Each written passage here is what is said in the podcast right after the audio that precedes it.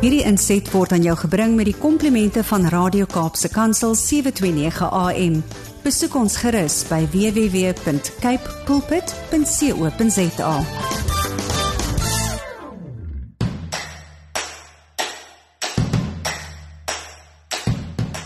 Op hierdie wonderlike Saterdag, die 22ste Julie, is dit vir my lekker om vir jou te sê hartlike hartlike goeiemôre.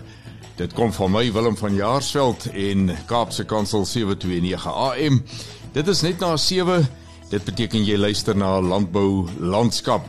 Dis vir my elke Saterdag 'n voorreg om in hierdie uur tussen 7 en 8 met jou te kan gesels oor landbou sake. Ek gaan jou so 'n kort oorsig gee van wat jy vandag kan verwag in hierdie program. En om 10 oor 7 kom saad vir die saaier aan die beurt. Ons lees Psalm 1 daarvan verse 1 en 2 met die tema stabiliteit versus verwarring. Kapstok wat om 27 aan die beurt kom is 'n spreekbeurt vir dokter Louis Dupesani. Hy skop af met die eerste van 'n reeks praatjies oor presisie skaapboerdery. Ons hoor baie daarvan in saaiery, maar hy gesels oor presisie skaapboerdery. In huis en harte wat begin om 7:30 sal daar in die eerste gedeelte gesels word met Denise Staps. Kollega Gerda Leroux het met Denise gesels. Sy is van Tokozani Wyne. Wat 'n mooi verhaal van begin en dan groei deur 'n hele proses. Landbou en toerisme is bymekaar gegooi as karperde ingespan vir hierdie sukses. Luister gerus daarna.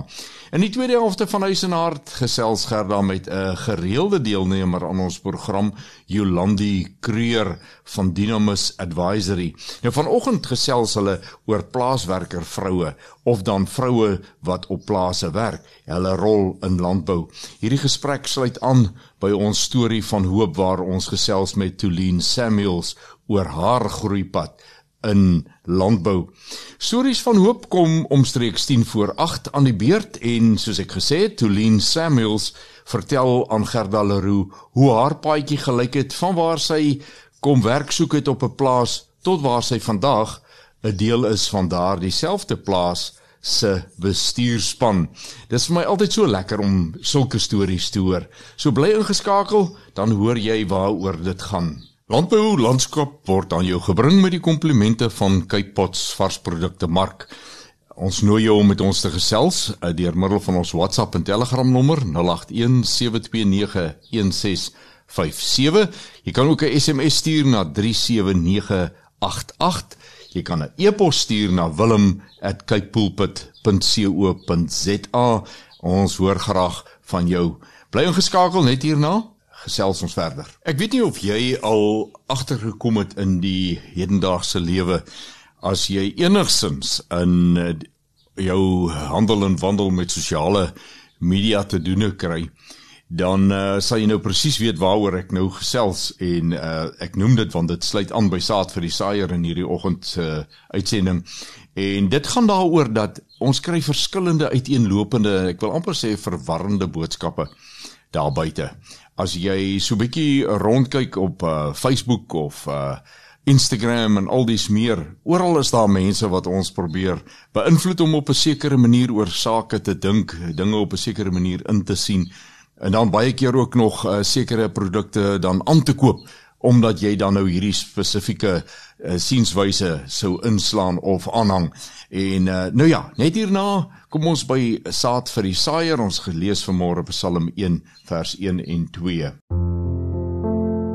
Dit het nou tyd geword vir saad vir die saaier. Ons tema vir oggend stabiliteit versus verwarring en ons lees Psalm 1 vers 1 en 2. Daar staan welgeluksalig is die man wat nie wandel in die raad van die goddelose en nie staan op die weg van die sondaars en nie sit in die kring van die spotters nie, maar sy beha is in die wet van die Here en hy oordink sy wet dag en nag. Soos ek reeds genoem het, is ons wêreld van vandag 'n uh, wêreld van meningsvormers, beïnvloeders, uh en mense wat sommer alles in wat in hulle beskikking tot hulle beskikking is wat hulle in die hande kan kry gebruik om met ons te praat oor verskillende onderwerpe en om sekere sienswyses op ons af te dwing ons te beïnvloed om dit aan te hang te volg te wat ook al. En dit maak dat 'n mens baie keer in 'n posisie kom waar ek wil dit sommer sê totaal verward is want tussen al hierdie bombardemente wat op jou losgelaat word moet daar 'n oomblik wees wat jy net rustig raak en weer kyk na perspektiewe in jou lewe, uh, perspektiewe op jou uh, lewens en wêreldbeskouing. En soms is daar verwarring deel van ons lewe juis as gevolg van hierdie baie invloede. En alles sien jy op sosiale media nie. Ons het 'n 'n omgewing bereik waar elkeen het 'n opinie en elkeen is bereid om sy opinie uit te spreek. Maar as ons kyk na wat in Psalm 1 geskryf word, welgeluksalig is die man wat nie in die raad van mense wat in goddeloosheid baie keer leef, maar jy hoef nie noodwendig 'n goddelose te wees om snaakse verwarrende uitsprake te maak nie. Maar hy hy waarsku ons juis daarteenoor en hy sê ons moet die wet van die Here oordink dag en nag as 'n teenstelling tot hierdie wat ons aangewoond is, hierdie dinge wat ons uitmekaar wil ruk, wat ons gedagte wêreld in ons handel en wandel wil versteur. Kom ons bid daaroor. Vader, ons sê vir U dankie dat U woord so ingrypend is vir ons lewe. So spesifiek praat oor ons lewe. Maak nie saak wanneer ons op hierdie aarde geleef het nie, maar Here, op hierdie dag van vandag, die tyd waarin ons nou leef, is dit nog meer relevant. En ons wil vanmôre van u vra, sal u ons asseblief die genade gee om meer oor u en u woord te dink sodat ons vrede en rustigheid deur die Heilige Gees kan ontvang in 'n wêreld wat die heeltyd verwarring, twis en tweespalt wil uh, saai en uitbou. En ons sê vir u dankie dat ons in Jesus Christus rus kan vind. Ons sê vir u dankie daarvoor in Jesus se naam. Amen.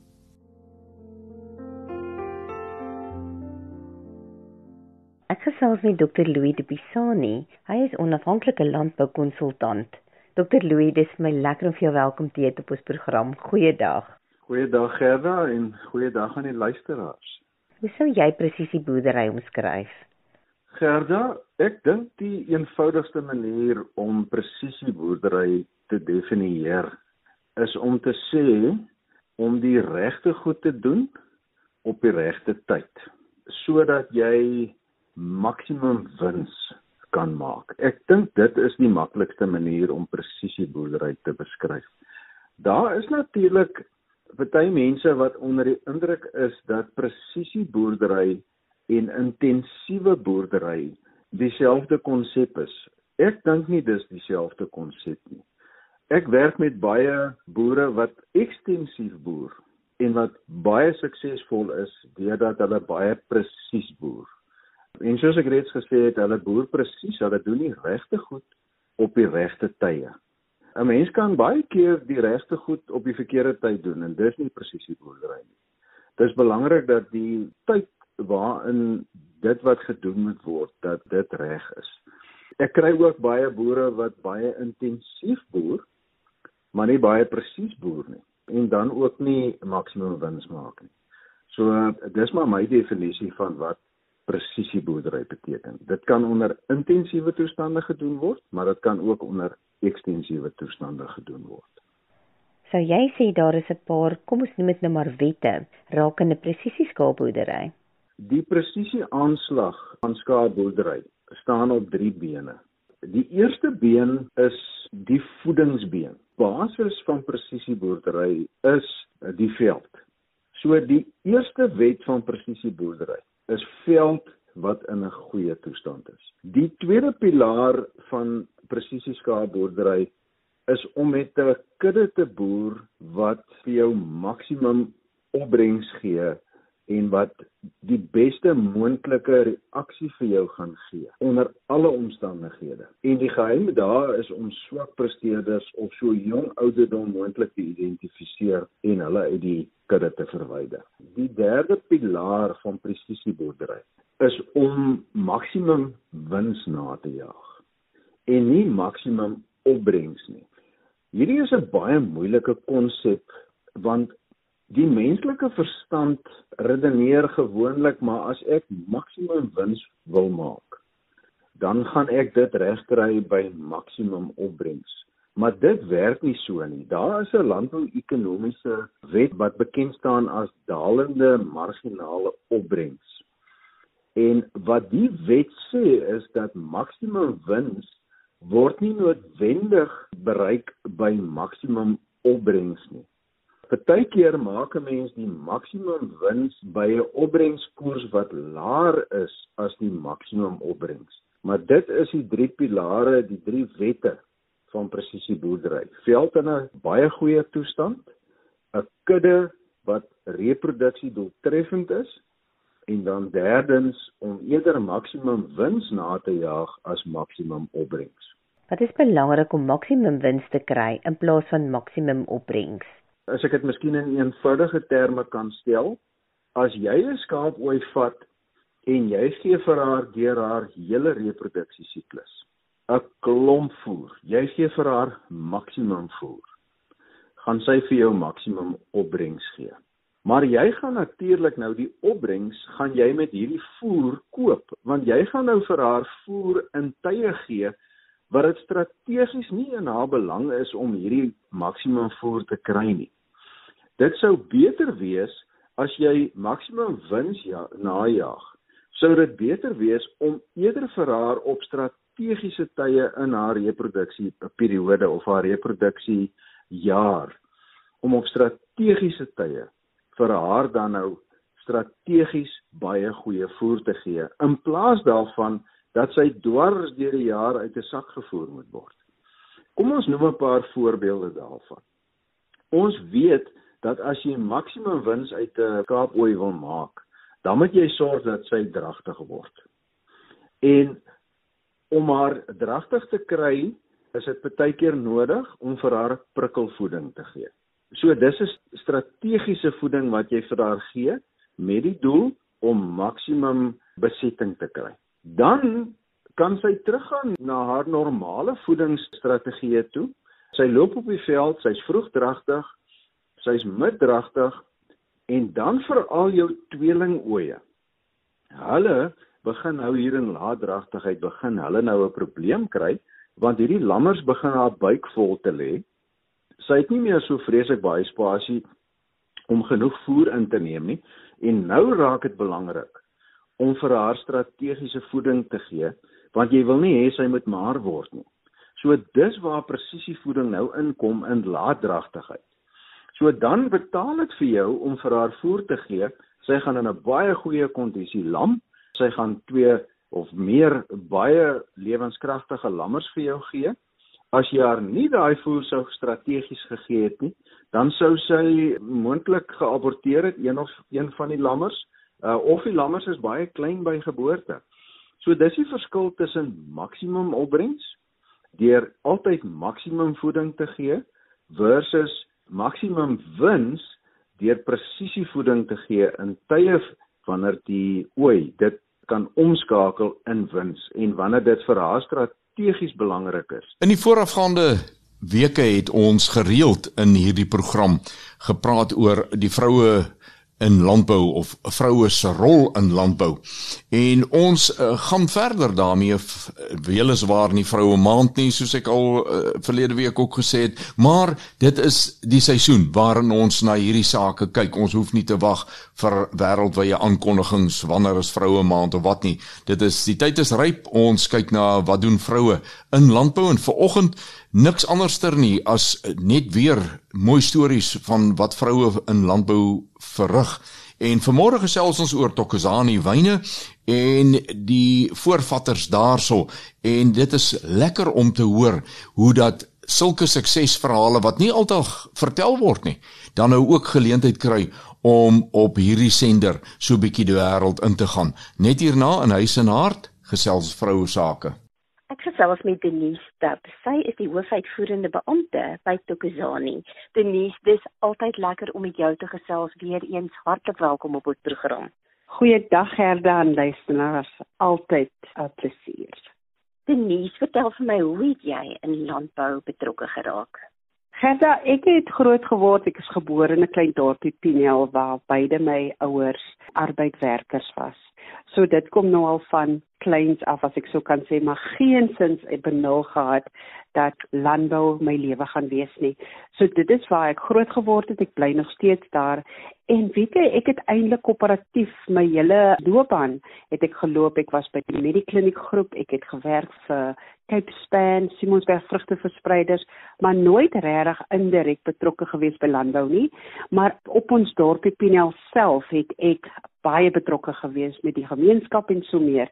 En toe kom hierdie pos na my toe hier by Timmersfontein waar Tokozani nou nog nie gebore was nie en ek het hierdie pos aanvaar as die menslike hulpbronne bestuurder om die gemeenskap bymekaar te bring en dit is waar alles begin het.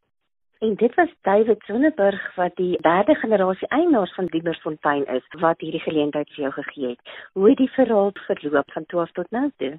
Dis reg, dis David Sonnenberg, derde generasie van die Sonnemer familie wat teruggekom het van die UK Londen. Maar hy was 'n industriële asielkundige met sy vroutjie en hierdie plaas het aan hom behoort. Sy pa het dit vir hom gelos met die gedagte hy wil toe nou die gemeenskap op die plaas wil hy bemagtig en daai tyd het ons nie regtig 'n plan gehad nie maar met die gedagte kom ons doen dit uit die hartheid en reg en niks te doen met swart bemagtiging en hierdie goed nie. Gerda luisteraars ek kan vir julle sê nê dis moeilik as jy nie 'n plan het nie maar as jy die gesiggies van hierdie mense sien op die plaas hoe kan jy nou nee sê?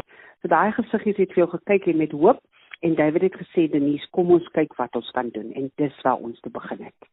En vertel my 'n bietjie meer van Tokozani en julle groei wat julle ervaar het. Ja, so Tokozani het bestaan uit 2002 toe ek by die plaas aangesluit het en die naam Tokozani beteken mos celebrations. Maar weet jy, die woord celebrations, dit het vir ons baie beteken. En Diemersfontein soos ons almal weet, het mos nou gasvryheid, het 'n akkommodasie, het 'n fantastiese wynreeks wat ons die oorspronklike koffie, chocolate, pinotage het en David het diep spore getrap in hierdie industrie met akkommodasie en dan 'n restaurant en so. En dit is waar Tokozani begin het. Ons wil 'n Baba Diemersfontein begin het. David hy en so het nie kinders nie en hy wil graag toe sy legacy soos hulle sê wil hy aan laat gaan maar kyk hoe ons dan nou op Baba Timmersfontein kan begin en dit het my begin opgewonde maak. Kyk Gerda, ek het nie groot geword met drank nie, ek het groot geraak met die dopstelsel. So ek wil nie eens in dit gaan nie. Jy kan mos dink dit was baie bad geweest. Gelukkig beide my ouers het nie regtig vir hulle gegooi en drank nie, maar ek het familie gehad wat dit gedoen het wat baie sad was. So dit was nog nooit in my hart gewees dat ek ooit wil drank oor my lippe sit nie. En hier ontmoet ek hierdie man David Sonnenberg wat vir my eintlik laat verstaan, kyk ons moet vir jou die kuns van wyn begin leer en jy moet verstaan van hierdie mense wat in die wingerde werk is eintlik die mense wat die wyn se kwaliteit bepaal. En as jy vir hulle gaan leer ken, dan gaan jy die hele proses begin ken. Hierdie jaar die 1 November is ek 20 jaar op hierdie plaas. En as ek terug moet kyk nê, waar ons begin het. Toe ek die dag aan die wingerde inloop en ek sien die japies van vandag, die oomklonkies en om Alec en om AB, hulle wat jare al op die plaas werk en dit al wat hulle geken het. Hulle het net geken om die lote te beskou, hulle het gewerk in die wingerde en hierdie mense was deel van die desjare se dopstelsel. Dis alles wat hulle ken. En ons wil toe bemagtiging laat gebeur op Diemersfontein en Tokozani voorbring en wat vir my skokkend was was toe ek die gevoel kry dat dis al wat hulle ken. Om Abby sou vir my gesê Denise, my pa was in die wingerd, my ma was in die wingerd, wat meer ken ek? En my verantwoordelikheid was toe, toe ek terug gaan na David toe, toe sê ek weet jy wat, ons het baie meer werk hier dat ons hierdie manne en vroue moet vat op 'n vlak waar hulle eienaarskap moet vat van hulle besigheid wat Kozani is. Dit kan nie net 'n leë dop wees nie hulle moet opgelei kan word om te verstaan wat hulle doen en nie net dit sien as dit is nou al die jare so oordra van een familie na ander hulle moet begin passie en meer kan begin uitreik. Nee, ek gaan eerlik met jou wees, die ouer generasie was nie regtig oop gewees om te verander nie, maar die jonger generasie, jy weet jy kan met 135 werkers sit, maar dan gaan jy miskien 11 van hulle kry wat sê Denise hier is my hand, vat my en vat my na die volgende pad toe.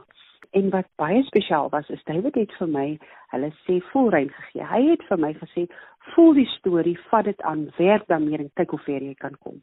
En ek is baie baie uh, opgewonde toe ek sien dat daar regtig mense was om te sê hoe Denise gaan ons ons maatskappy stig. En ek sê dit altyd dit is nie my maatskappy nie, dis ons maatskappy. En wat ook as aan dit bereik het tot dit nou toe, ons het ons eie gastehuis gebou met die hulp van die staat en dan ook met 85% met 'n private lening van Standard Bank wat ons tot vandag toe nou alles afbetaal het. So dit is ons eiendom. Tokozani se wyne was toe nou vir die eerste keer geproduseer en ons het mense in die wingerd en mense in die keller wat betrokke geraak het by die proses. Dit was nie net om drywe te pluk nie. Dit was nie net om in die keller te werk nie, maar om te verstaan dis ons wyne. En so het die mense begin aandeelhouers raak. En Gerda, ek dink dit is wat vir my baie stresvol was. Ek is baie eerlik met jou. Hoe leer jy my kultuur en my mense wat maar net plaaswerkers was om nou eienaarskap te vat van 'n uh, besigheid wat baie waarde het? Dat hulle weet hulle het 'n aandeel in hierdie besigheid. So my hele pad van 2002 af was was nog altyd net dat die mense kennis het om te verstaan van hulle besigheid, dat die mense opgelei kan word in wat hulle die beste doen. Onthou ons het mense uit die wingerd uitgevat wat nou die gastehuis hardloop. Ons het mense van buite af gekry, ouers wat die gewerk het vir kinders wat vandag eienaarskap vat oor ons gastehuis. So almal wat werk vir ons besigheid, wat 3 jaar en permanent is, is nou aandeelhouers in die besigheid. Ja, en ons is baie trots met wat ons bereik het tot en met nou toe. Denise, het jy vir my 'n voorbeeld van een van julle vroue waarvan jy kan vertel wat 'n suksesverhaal is binne in Tokozani? Ai Gerda, ja, ek het, ek dink dit was seker een van my grootste drome. Van hierdie ding moet aangaan. Tokozani moet voortleef en ek het vir Tolien Samuels ontmoet seker so 16 jaar terug. Weet jy, hierdie vrou het aangekom by die plaas, letterlik kom vra net vir 'n werk. Sy was bereid om enigiets te doen, vullis op te tel, enigiets te doen. En Tolien is 16 jaar nou by ons, so ek wil bitter graag hê julle moet met haar gesels en net haar storie hoor. So sy is fantasties. Ek gesels met Jolandi Kreer. Sy is die direkteur van Dynamis Agri Advisory. Jolandi, dis lekker om weer met jou te gesels. Hartlik welkom. Goeiedag Gerda en goeiedag aan die luisteraars en baie dankie dat ek weer met jou kan gesels vandag. Jolandi, ons het in die vorige program begin gesels oor die rol van die vrou in die boerdery. Vandag wil ek met jou praat oor hoe sien jy die rol van die vrouens as plaaswerkers? Gerda, ek haal my hoed af vir vrouens wat vir hulle gesinne sorg deur as 'n plaaswerker te werk. Dit is nou nie noodwendig 'n beroep wat bo aan enige iemand se lysie is wanneer dit nou kom by loopbaanbeplanning nie. En die meeste van die tyd is dit vir die vrouens die enigste opsie om 'n inkomste te verdien. Maar dit maak nie hulle bydrae tot die landbousektor minder waardevol of belangrik nie.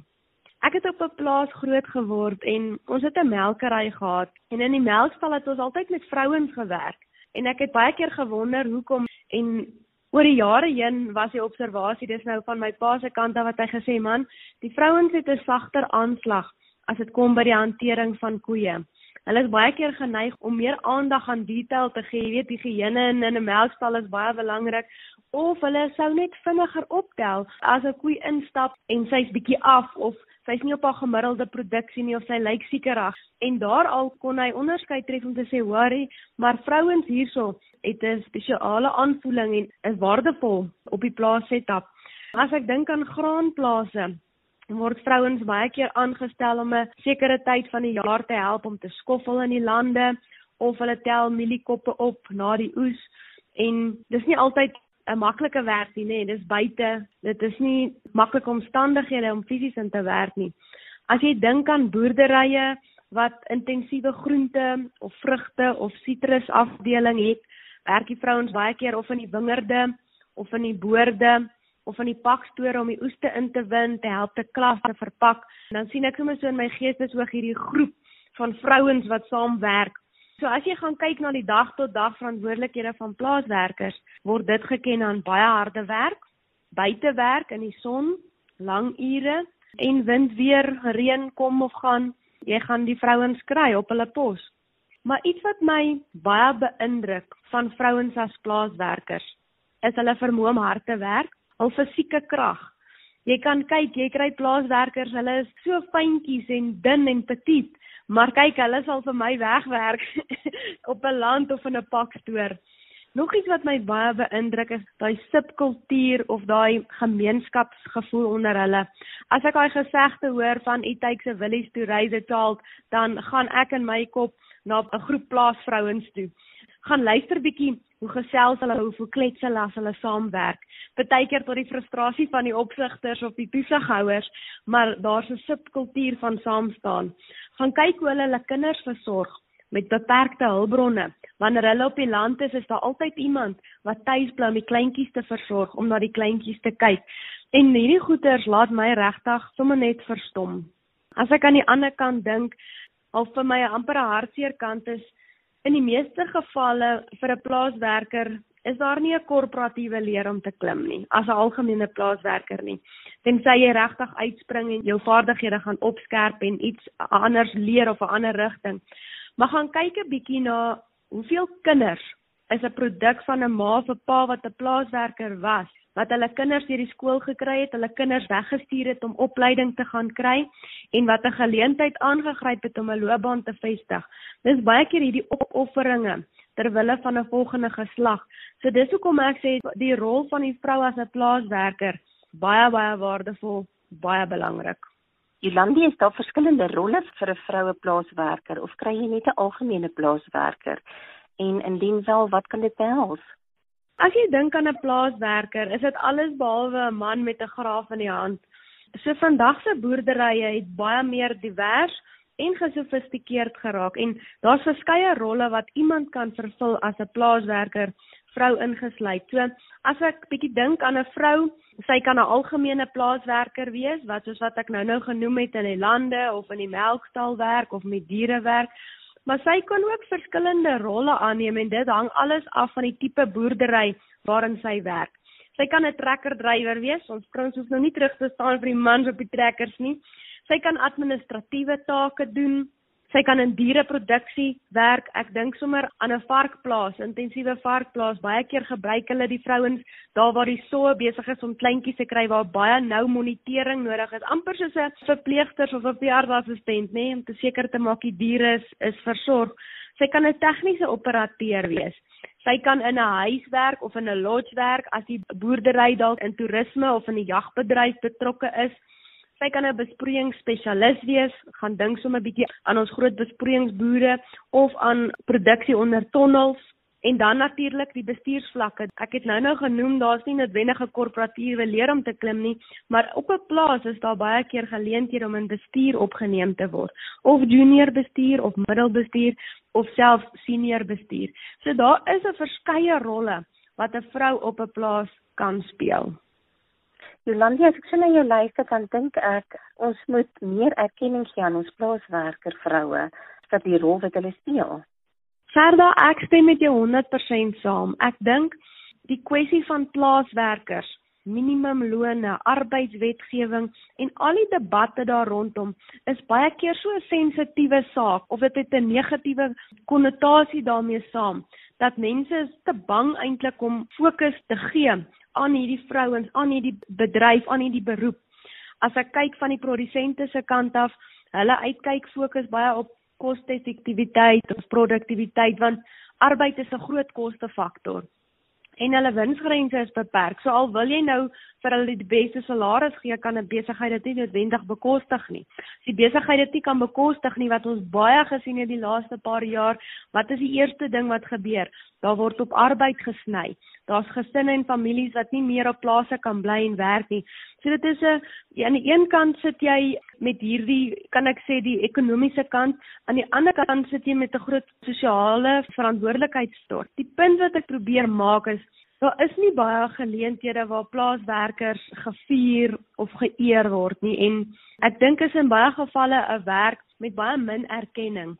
So ek, ek stem met jou saam, daar kan definitief baie meer gedoen word om vrouens as plaaswerkers te help om hulle te vier om sommer net hulle te eer vir die werk en die rol wat hulle speel. Is daar iets wat daaraan gedoen kan word? Ek het nou sommer 'n bietjie opgelees oor 'n kompetisie wat die departement van landbou in die Wes-Kaap al 'n geruime tyd aanbied en dis 'n 'n plaaswerker van die jaar kompetisie en ek dink dis uitstekend. Toe ek na hulle dokumentasie kyk, toe sien ek dis net vir die Wes-Kaap tans, maar hulle wou dit graag vir die res van die land uitrol. So of dit nog heidaglik aan die gang is, is ek bietjie onseker, maar ek dink sulke inisiatiewe bring 'n nuwe fokus op die belangrikheid van plaaswerkers in die sektor en dit dien as 'n baie goeie motivering vir die plaaswerkers. Buiten op nasionale vlak dink ek 'n ander moontlikheid is wanneer produsente klein kompetisies of skemas in hulle boerdery vestig waar daar soos wat ons ken in die korporatiewe omgewing waar jy prestasie en toewyding uitlig en waar ons dit vier. So ek dink definitief daar is op verskeie vlakke iets waar ons kan doen om hierdie plaaswerkers te eer en hulle rol te vier. So ek wil ook sommer net vandag wil ek elke plaaswerker en vrou kom bedank en eer vir haar rol en haar bydrae tot die Suid-Afrikaanse landbou want sonder julle kan ons ook nie produseer nie. So ek salueer julle. Jolandi, dankie vir jou saamgesels vandag en jy het baie waarhede uitgelig. In hierdie gesprek het daar natuurlik 'n uh, baie groot waarheid uitgekom. As jy mense erkenning gee vir hulle bydrae en as jy 'n mens menswaardig hanteer, dan is daar natuurlik produktiwiteitsverbetering wat nie noodwendig geld hoef te kos nie. Elkeen van ons het 'n gevoel, 'n behoefte om erkenning te kry, veral as 'n mens jou heel beste gee en uh, daar kom dan uh, erkenningkie na jou kant toe dan spoor dit jou mos nou aan om soveel meer te doen. Dit geld natuurlik nie net vir vroue nie. Uh, dit geld vir mans net soveel maar die belangrike wat ek in hierdie saak wil byvoeg is elkeen van ons plaaswerkers is die meeste van die tyd ook ouers en mense met wat 'n huishouding en 'n gesin aan die gang moet hou.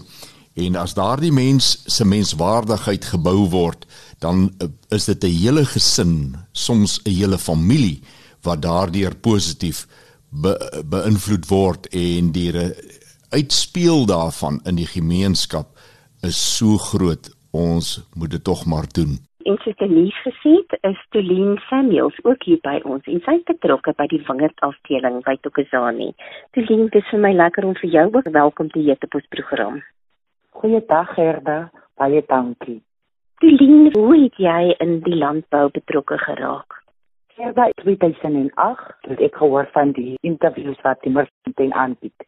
Ek het gekom na die hek en dit was nou net die bangerwerk gewees. Daar was klomp vrae gevra, wat kan jy doen en as 'n mens moet nou werk soek dan sê jy, kan alles doen. So het dit begin as daar nie werk was in die wingerdie, dan het ons rommel buite kan opgetel maar omdat ek die werk groot nodig gehad het en ek het gesien maar hier is vir my 'n toekoms. En ek is nou al 16 jaar op die Mersfontein. Ek werk baie lekker. Dit is net vir my wonderlik op die Mersfontein Gerda. Hoe het jy gevorder van daar waar jy begin het tot waar jy nou betrokke is in die wingerdafdeling? Gerda, toe ek vir nuus ontmoet. Sy het my werk aangebied in die reception. Maar ek het vir nuus gesê dan nie meer man. Dit is nie vir my om telefone te beantwoord en ek is vir die buite lig. Ek hou van die buite lewe. Soos die vingerde, ek is amper soos 'n plaasboer. So het ek vir myself daarin gesien. Ek het vaar gesê die mure, dit gaan nie mal maak om in 'n gebou te sit om nou net telefone te beantwoord. Ek weet letterlik alles wat in die vingerde in aangaan geer van die jong stokkie af tot by die ou stok toe. Het jy enige opleiding gehad daarin of nie? nie voordat die maar toe ek die Merfontein op gedaan probeer het ek al die opleiding ontvang Vrydag toe ek klaar gemaak met my laaste kursus vangerboukundige ah ek nou weer baie dinge aangeleer het as wonderlik ek het nou hoeveel sertifikate van die opleiding wat ek nou al ontvang het toe ek begin het by die Merfontein op gedaan nie verder As jy nou 'n boodskap het aan jou medewerkers en aan vroue in julle bedryf, watter boodskap sou jy vir hulle gee? Ons moet nie dat manne vir ons wys hulle is alles nie. Nee. Ons vroue is sterk. Wat ek vir my kollegas wil sê, moet nooit terug staan as daar enige kursus op pad langs kom nie. Gryp dit met al twee hande aan. In die verlede het ek ook altyd gedink, o, oh, jene, dat gaan so wees en so. Maar vir elke vrou vandag wat in die landbou is, moenie terugdink nie. Gryp aan met al twee hande sodat ons bo eendag kan uitkom. Moenie net onderwil bly nie, maar dat ons die hoogtes kan bereik waar ons graag wou uitkom. Dat is my boodskap aan die vroue van vandag. Celine, baie dankie dat jy jou storie met ons gedeel het en baie dankie dat jy die voorbeeld is van nie opgee nie en maak nie saak hoe klein die werk is wat jy het of die nederigste nee. werk wat daar is nie, nee. maar jy lig jou kop op en jy het besluit weet jy ek gaan 'n suksesie van maak. Dankie vir daardie voorbeeld. Mag jou loopbaan vir jou nog na groter hoogtes toe lei. Baie baie dankie Gerda. Baie dankie. Denise, het jy 'n boodskap aan die vroue in landbou? Gerda, ons almal het 'n storie. Ons vertel nie altyd ons storie van waar ons vandaan kom en waarna toe ons beweeg nie. Die rol van die vroue in landbou is kardinaal. Vroue het die passie om baie dinge te doen en ek wil net vir almal sê om hulle passie uit te leef man. Al is dit hoe min en as dit hoe baie, die kennis wat jy het, jy kan dit nie altyd in 'n boekvorm opvat nie, maar deel dit met jou kollegas vir vroue daar buite. As jy alles kyk wat in die land aangaan, ons kan sien daar's een wat uitstyg en dis die vroue. Julle is gekies deur ons Vader om baie dinge te bereik en te verryk.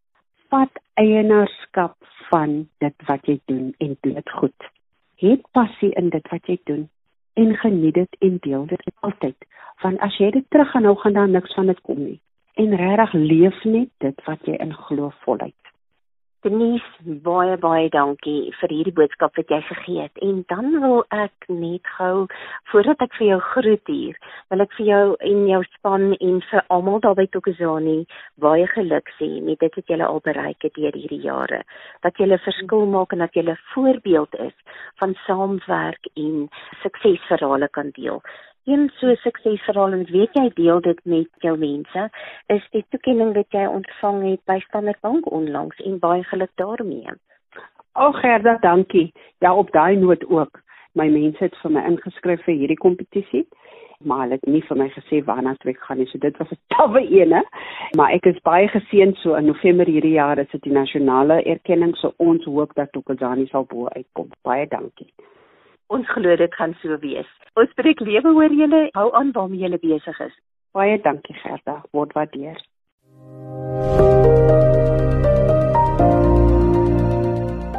Hierdie insetsel is moontlik gemaak deur AgriX en Farming Portal.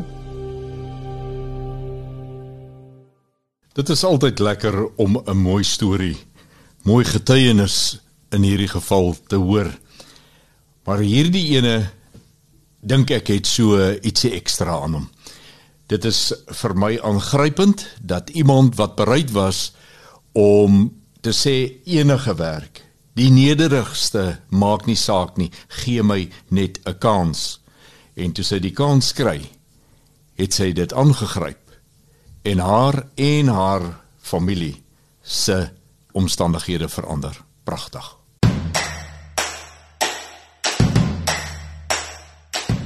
Soos ons altyd gesê het, fluit fluit, my storie is uit. Ja, hierdie uur het vinnig vinnig verbygegaan.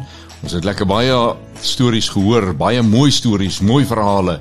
Uh die landbou is vol mooi verhale. Daar is baie mooi dinge wat daar buite gebeur. Ons het wonderlike reën gehad. Die wêreld hier in die Wes-Kaap het regtig waar baie verander as jy gaan kyk. Oor uh, so nou en dan sien jy alselfs die geel van canola blom en uh, die heuwels is pragtig groen. Uh, dis vir my so lekker om deur die Wes-Kaap te ry. Die berge en die groen lande. Eh, dis daarom net 'n prentjie wat 'n mens nie aldag uh seker genoeg waardeer nie. Baie dankie dat jy vanmôre saam geluister het. Dankie aan Kypots varsprodukte Mark wat hierdie program vir ons moontlik gemaak het. Ek nooi jou om volgende Saterdag tussen 7 en 8 weer so te maak. Om sluit by my aan. Nooi jou vriende en familie om ook so te maak. En jy kan gerus met ons gesels by die nommers soos wat ek reeds uh, aan die begin van hierdie program gegee het. Ek hoop jy het vandag iets geleer. Ek hoop jy het vandag ander insigte gekry en uh, dis vir my lekker om deel daarvan te wees. Verandering is vir my eintlik vooruitgang. As ons nie verander nie, as ons stagneer, is ons eintlik maar besig om agteruit te gaan. So ek hoop daar was vanoggend vir jou iets nuuts. Tot ons dan weer saamkuier volgende Saterdag om 7, groet ek Willem van Jaarsveld en mag Vader se guns op jou lewenspad baie ryklik wees in die week wat voorkom. Wederom.